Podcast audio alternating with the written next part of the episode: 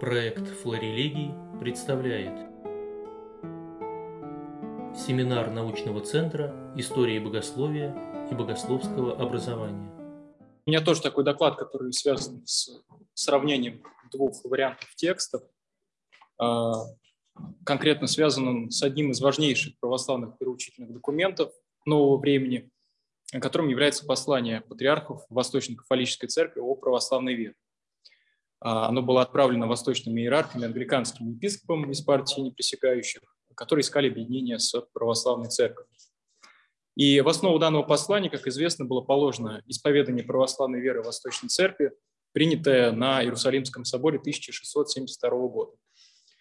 А, известно как минимум, насколько мне известно, три официальных версии этого исповедания, этого послания. Первая – это которая, собственно, а, была отправлена англиканам через э, русский э, Святейший Синод. А вторая версия – это которая греческий текст послания, изданный а, самим Святейшим по благословению Святейшего Синода. А, его можно найти в полном собрании постановлений распоряжений по ведомству православного исповедания в третьем томе за 1723 год. И там единственное отличие, которое я лично нашел, это пропущен третий вопрос-ответ по каноне библейских книг. И, собственно, третья версия – это русский перевод данного послания, а, выполненный святителем Филаретом Московским в 1846 году. А, условно я назвал его в данном докладе синодальным переводом, в отличие от э, более точного перевода а, оригинального текста. И версия святителя Филарета, тоже это довольно известный факт, она довольно сильно отличается от оригинальной э, версии исповедания. И э, как раз-таки моя задача была как-то проанализировать и проследить те отличия, которые не могут быть а, объяснены просто вариативностью перевода или какие-то небольшие изменения, а вот то, что как конкретно затрагивало смысл. А, потому что таких отличий довольно много, вот все охватить я не, я не стал все охватывать, только самые основные. А, хочу пройтись по всем пунктам. 18 определений в данном исповедании и 4 вопроса-ответа. А, первое определение о Святой Троице, оно без изменений. Второе определение об авторитете католической церкви и священного писания тоже ничем принципиально не отличается. Я попрошу, да, переключили уже. А, третий, третье определение Э, третий член этого послания о предопределении. А, в изложении учения о свободе и благодати выражение о том, что предваряющая благодать содействует только желающим, а не тем, кто не желает, переведено стителем Филаретом как «споспешествует ищущим ее, а не противящимся ей». Возможно, эта неточность допущена не намеренно, однако это место представляется важным в догматическом отношении, где требуются очень точные выражения. А, во фрагменте, где говорится о том, что Бог подает предваряющую благодать без предшествующих трудов, в синодальном переводе сказано кратко «предварительно подает». Подобно примеру, приведенному выше, благодать учит человека следовать ей, если он желает. В синодальном переводе стоит «если не противится». Формулировки оригинальной версии представляются нам более корректными, поскольку они яснее указывают на предшествующие свободе человека действия, просвещающие благодать. А, еретики, согласно этому посланию, представляют божественную волю единственной и беспричинной виной осуждения части людей. В синодальном переводе эти слова опущены. Отсылка к посланию апостола Иакова «божество не искушается злом» а, изменено на выражение «Бог не причастен никакому злу». А, пожалуйста, следующий слайд. Четвертое определение, следующее, о Боге как Творце и о зле. А, Бог не может быть творцом зла, согласно синодальному переводу, не желает быть творцом зла.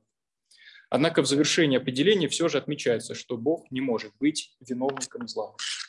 То есть поэтому а, принципиального отличия здесь все-таки нет. А, пожалуйста, следующий слайд о промысле, пятое определение.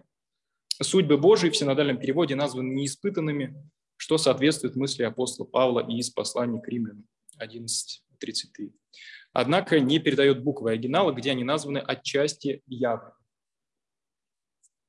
Пожалуйста, следующий слайд. А, шестым, а, в шестом определении о грехопадении и его последствиях.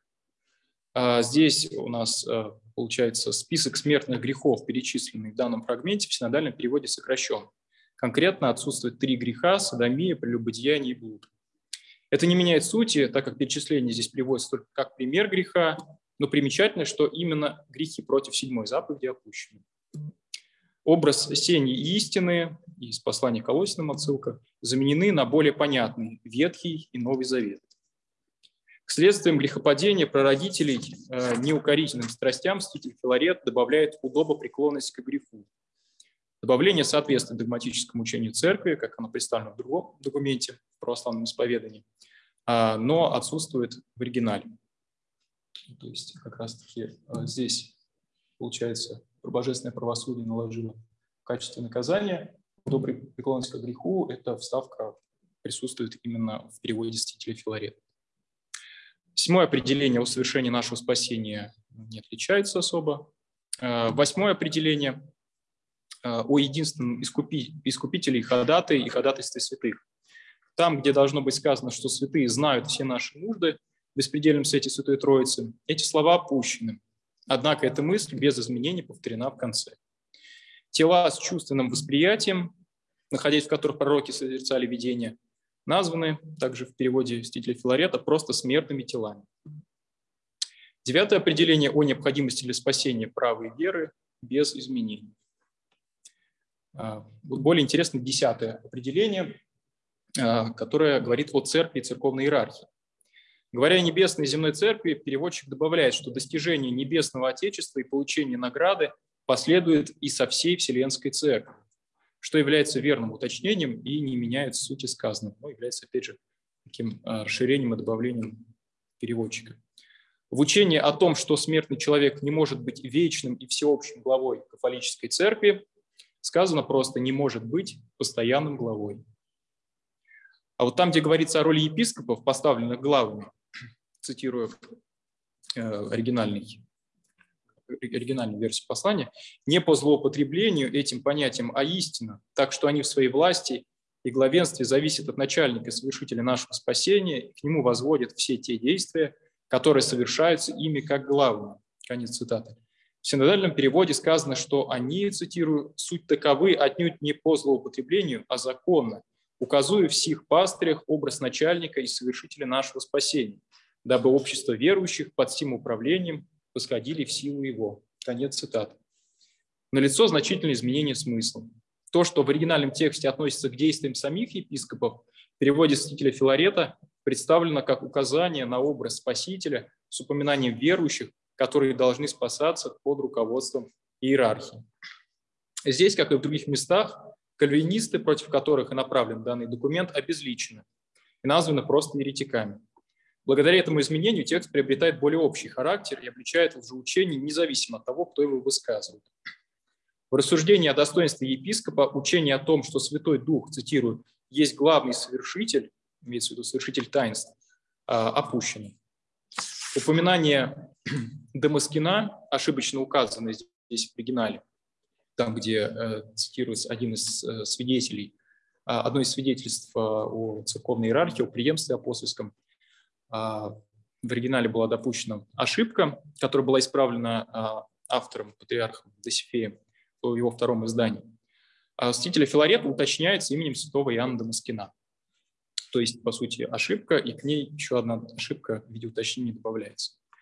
Хотя там не Иоанн Дамаскин должен быть, а Папа Дамас. Что совершенно естественно, однако не перестает быть ошибкой самого составителя, которого он исправил во втором издании, как я уже сказал. По мнению, по мнению составителей исповедания об апостольском преемстве епископов согласно свидетельствуют все отцы церкви. А святитель Филарет уточняет многие из отцов. Оговорка о том, что кандидат в епископа от народа, избранный с нарушением канонов, должен быть заменен избранником собора епископов, в синодальном переводе опущена.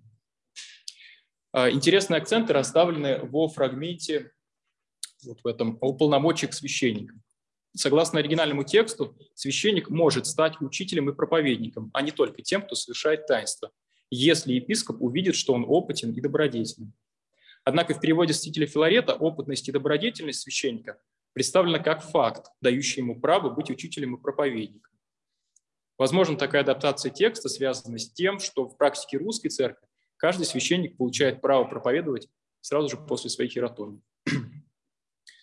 Одиннадцатое определение о членах церкви. Согласно оригинальному тексту, членами кафолической церкви являются те, кто не впали в отчаяние и хранят кафолическую и православную веру. В синодальном переводе – те, кто не сделались отступниками и держались католической и православной. Двенадцатое определение о водительстве Церкви Святым Духом без изменений. А, тринадцатое определение об оправдании через веру и дела. Здесь интересно то, что в оригинальном тексте протестантское восприятие дел как свидетельств, подтверждающих наше призвание, противопоставляется учению о делах как о плодах веры, заслуживающих небесной награды. Однако в переводе стителя Филарета дела признаются и свидетельствами, подтверждающими призвание, и плодами веры. То есть он как бы не убирает это, не противопоставляет, а, а получается это через запятую приводит и то, и другое.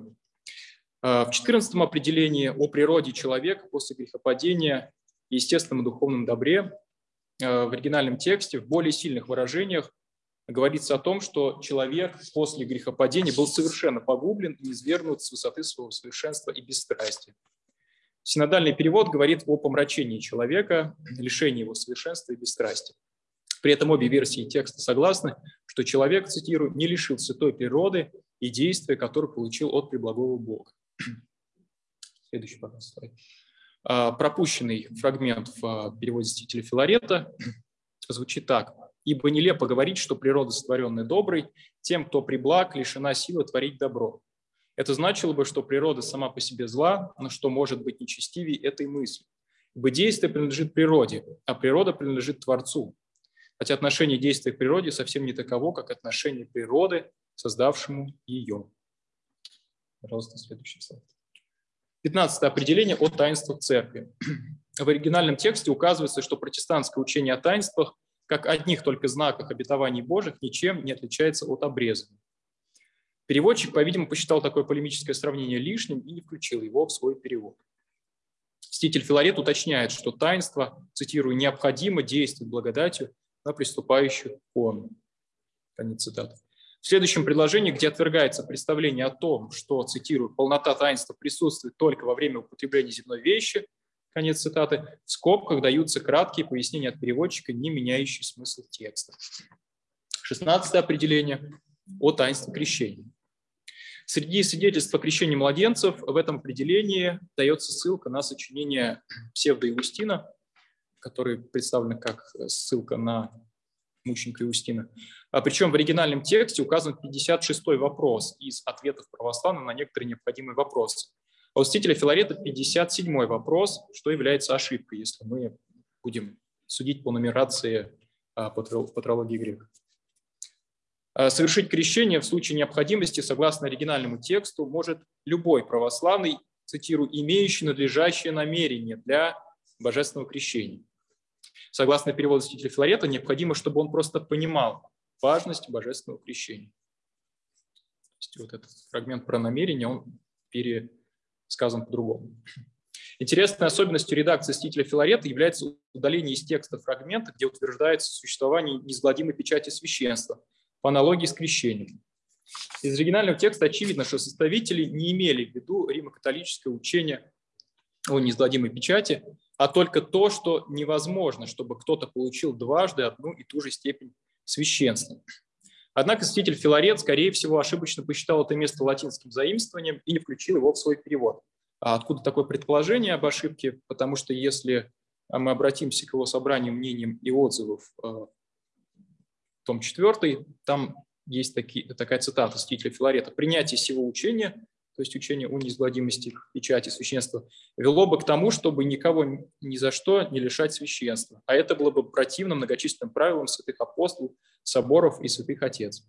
Поэтому мое предположение, что он посчитал это вот лишним и вырезал это, это место. 17 определение о таинстве Евхаристии.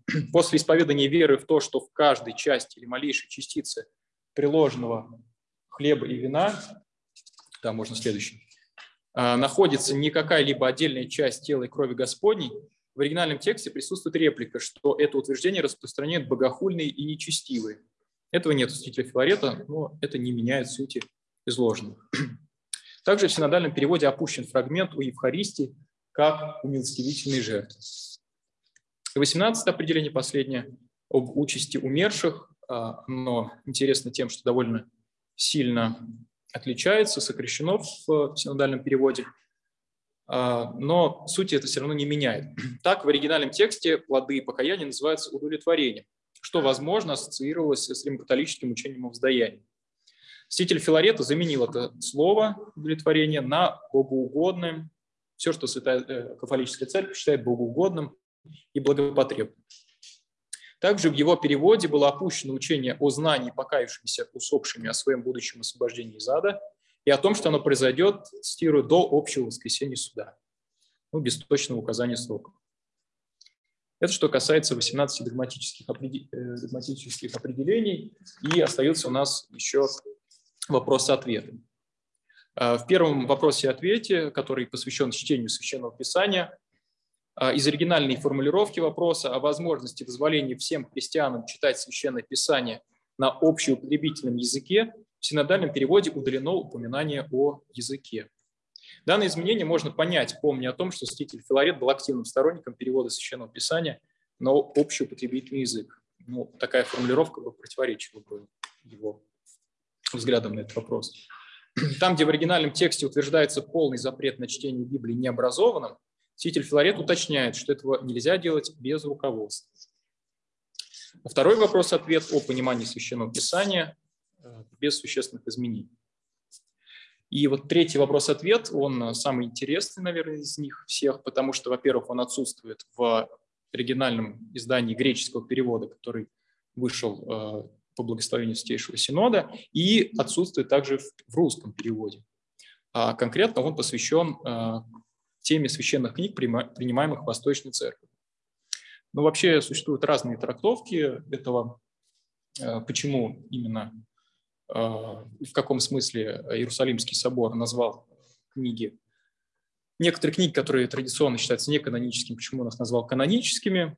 Вот. Но, на мой взгляд, Э, данный вопрос полностью отсутствует в синодальном переводе и в изданиях оригинального текста, исходя из того, что здесь я процитирую э, мнение Михаила Георгиевича Селезнева, из, который он приводит в православной энциклопедии в статье о каноном, библейском каноне, что Иерусалимский собор в данном определении порывает с традицией восточных отцов ограничивать число канонических книг еврейским каноном такое объяснение, мне кажется, наиболее верным, а, потому что, как известно, святитель Филарет не уравнивал спорные книги и фрагменты с каноническими, а, поэтому не включил, а, возможно, данный вопрос в свой перевод. И косвенно выразил тем самым официальную позицию русской церкви об этих книгах и фрагментах. То есть конкретно в этом пункте видим явное расхождение взгляда русского богословия и греческого на, ну, конкретно Иерусалимского собора на а, канон ветхозаветных книг. Четвертый вопрос-ответ, последний, о почитании святых и икон. Э, в синодальном переводе при описании библейских доводов в защиту иконопочитания опущен фрагмент текста, согласно которому иудеи Ветхого Завета почитали изображения змеи, львов, быков, херувимов, а также образов ангелов. Возможно, это связано с недостаточной обоснованностью этого довода в тексте Священного Писания. Среди перечисленных в тексте богослужебных книг, употребляемых православными, в синодальном переводе перечислены триоть и Минея, но опущены кто их и часослов. Э, и, пожалуйста, последний слайд. Выводы, да, итоги. Э, ну, первый вывод, который я могу сделать из этого исследования, это то, что в своем переводе послания восточных патриархов ститель Филарет э, был достаточно свободен, смело вносил исправления и дополнения в оригинальный текст, опускал словосочетание целые фрагменты. То есть если мы, если читатель будет не учитывать это и просто читать перевод, то он не увидит даже. Э, там нет никаких, никакой разницы. То есть переводчик вносит свои комментарии, дополнения прямо в текст, без каких-либо там квадратных скобок. Второй вывод. В большинстве случаев эти исправления не вносят серьезных изменений в смысл текста будучи направлен на его обобщение и уточнение. Некоторые отдельные исправления сделаны, по всей видимости, намеренно, так как были ошибочно интерпретированы переводчиком, как неточно выражающие православное учение. А, так некоторые, в общем-то, исследователи говорят о том, что Мститель Филарет привел к, более, к большей ортодоксальности этот текст, вот, хотя я не согласен с ними, вот, но тем не менее такое мнение присутствует. Также некоторые исправления, вероятно, вносились с целью согласования содержания с русской церковной практикой, ну, как на примере с проповедью священника, который по факту должен проповедовать, а, потому что в русской так принято. Целесообразность некоторых частных отличий установить трудно.